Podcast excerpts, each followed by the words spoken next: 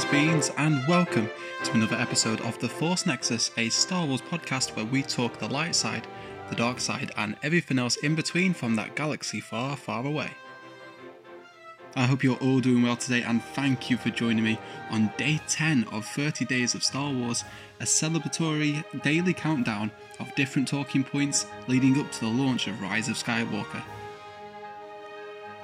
We are just under 3 weeks away from concluding this brilliant saga, and on my little journey so far I've covered a collection of my favourite characters from across the galaxy, such as favourite Jedi, Sith and more, as well as taking a look at some of my favourite animated story arcs. And if you're yet to catch those episodes, you can find them on Spotify, Anchor, Breaker and Radio Public platforms simply by searching The Force Nexus, a Star Wars podcast. Now, as I mentioned at the tail end of yesterday's episode, today's topic is pretty close to my heart, as I am also a massive fan of video games. Did you ever have that one kid in school who would rather stay inside on their PlayStation than venture out into the scary world? Well, that was mostly me growing up in high school, and what a blast it was. Before I get into my all-time favourites, a little bit of backstory. I remember the first game I ever owned was a Star Wars game, well, one of them. Little 7-year-old me receiving his PlayStation 2 on his birthday, and what does he find? 2 racing games. Sure, one was an official Formula One 2001 racing game, which was cool and all, but I was fixated on the other racing game I've received, the Star Wars game. Now, I know what some of you are thinking, and no, it wasn't that pod racer game.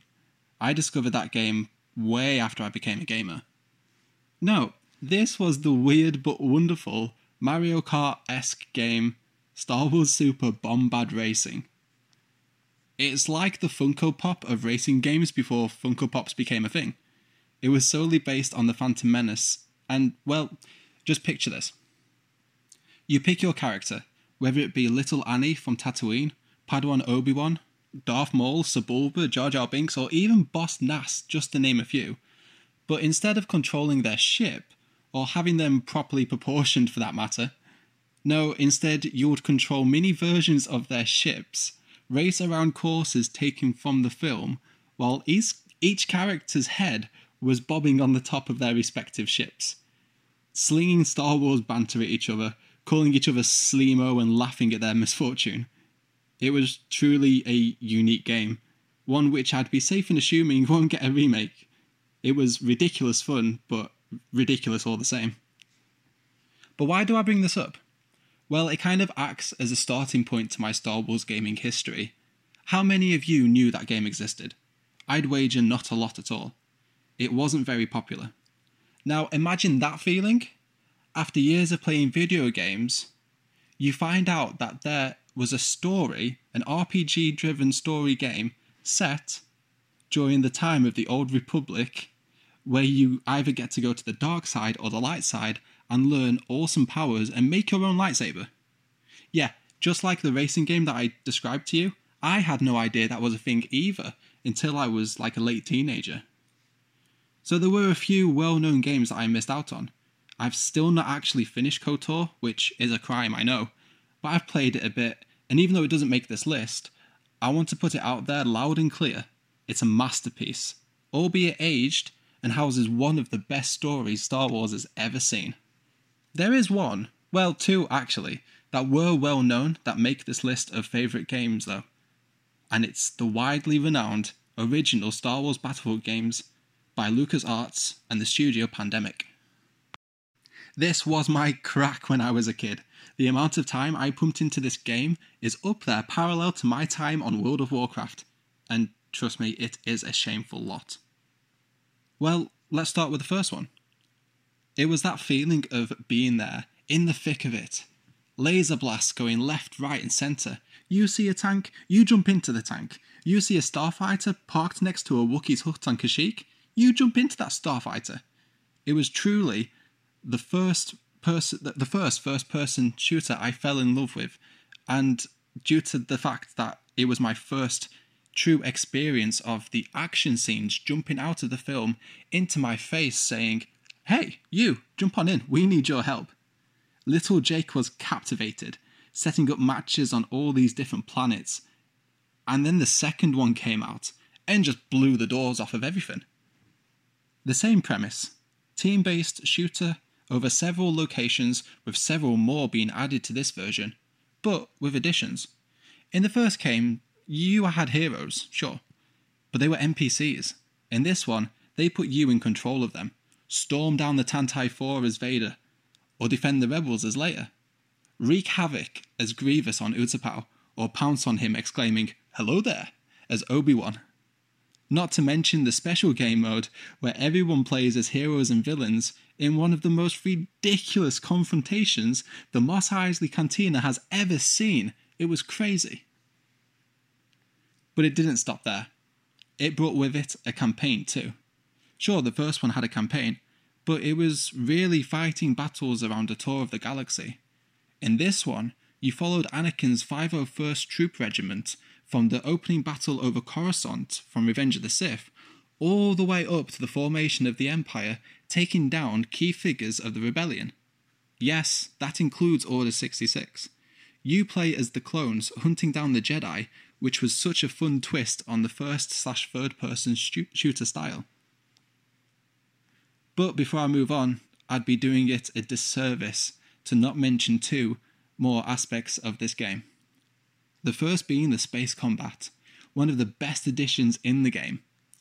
Okay, the flying to begin with was hard as nails, having primarily been boots on the ground, but I perfected the flying through my playing and couldn't get enough of assaulting enemy capital ships. Jumping into a bomber or starfighters and blasting down enemy ships, but more importantly, their external support systems.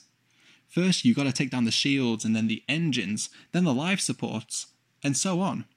But even if you were still poo-doo at flying, then all you had to do was jump in a friendly transport and park it inside the enemy's hangar, where I acted as another spawn point for your team. Spawn in as a Marine soldier instead of a pilot, and go to town on their cruiser, taking out enemy pilots and the same support systems just from the inside. Essentially, take control and lock down the enemy ship from the inside until you emerge victorious. And the other aspect of the game? None other than the Galactic Conquest.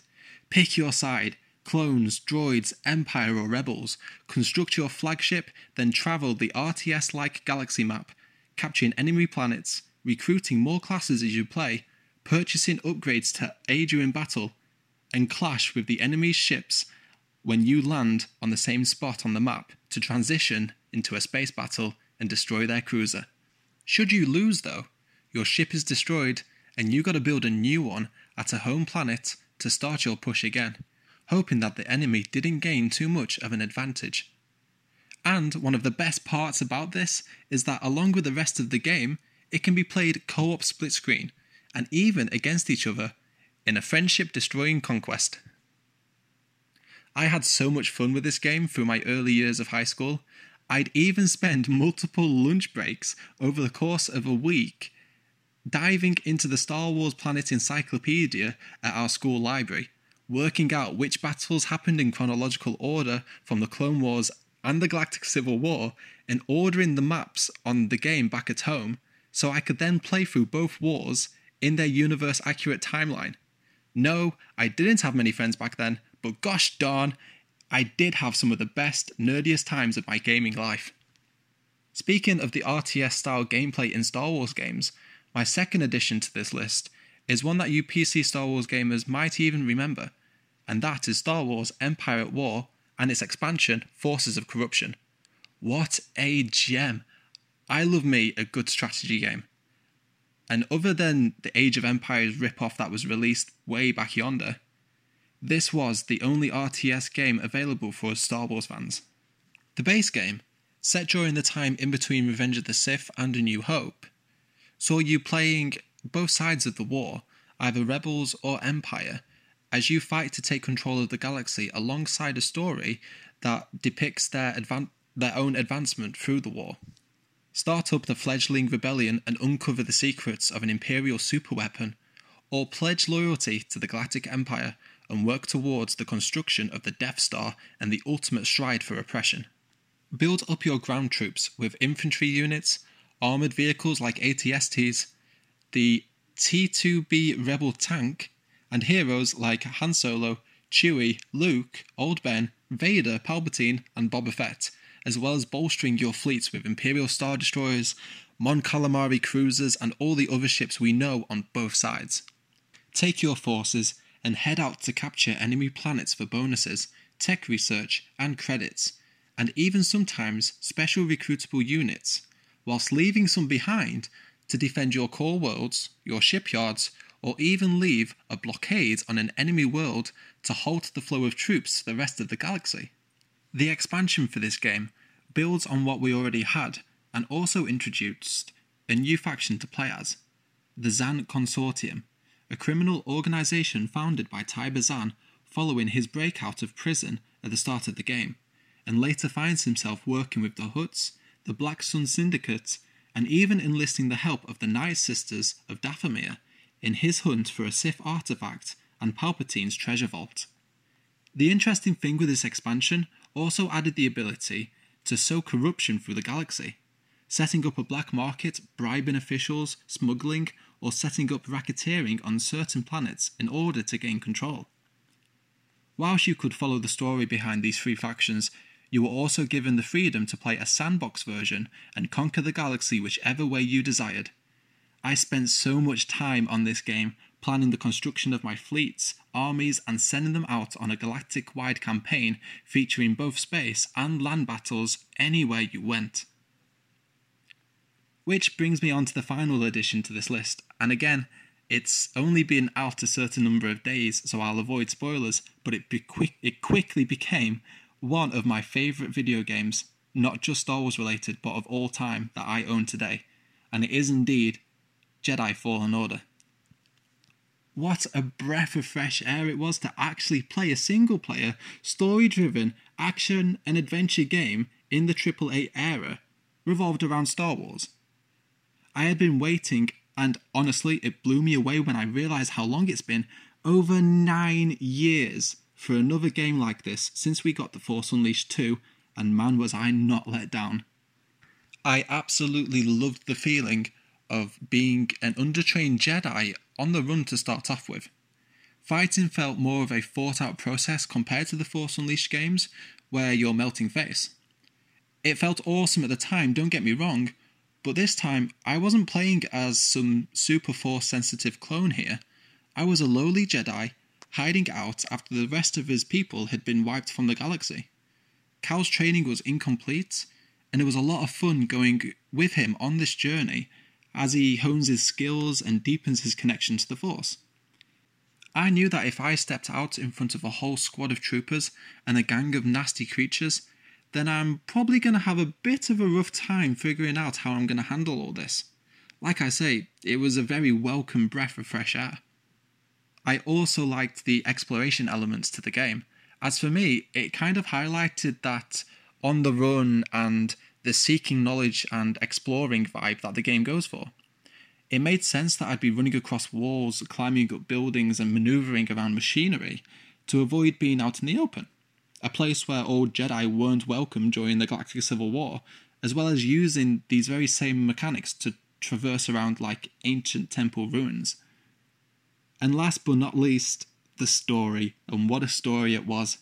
We learned quite a lot of new interesting tidbits of lore from this game, which I really hope they continue to develop upon later down the line, as well as getting to know Cal's struggles he held with him following Order 66. It was a great insight into what it might have been for a Jedi surviving the Purge, and honestly, I'd love to see a sequel to this, or even some more story DLC like we used to get with games like this. But there we have it, some of my favourite Star Wars games that I've played throughout my gaming life. If you're a gamer as well, I'd love to hear your favourite Star Wars games too. Let me know on the show's social media pages on Facebook, Instagram and Twitter at The Force Nexus. Also, just a little reminder that this is indeed day 10 of 30 Days of Star Wars, and if you're yet to do so, you can catch the previous daily episodes covering favourite characters from the galaxy over on the podcast feeds on Spotify, Anchor, Breaker and Radio Public, with Google Podcasts on its way as well. I do hope you can join me tomorrow, where I'll be starting to take a look at the trilogy films themselves and talking about my favourite prequel movie. But until then, you luminous beings, thank you so much for joining me again, and may the Force be with you all, always.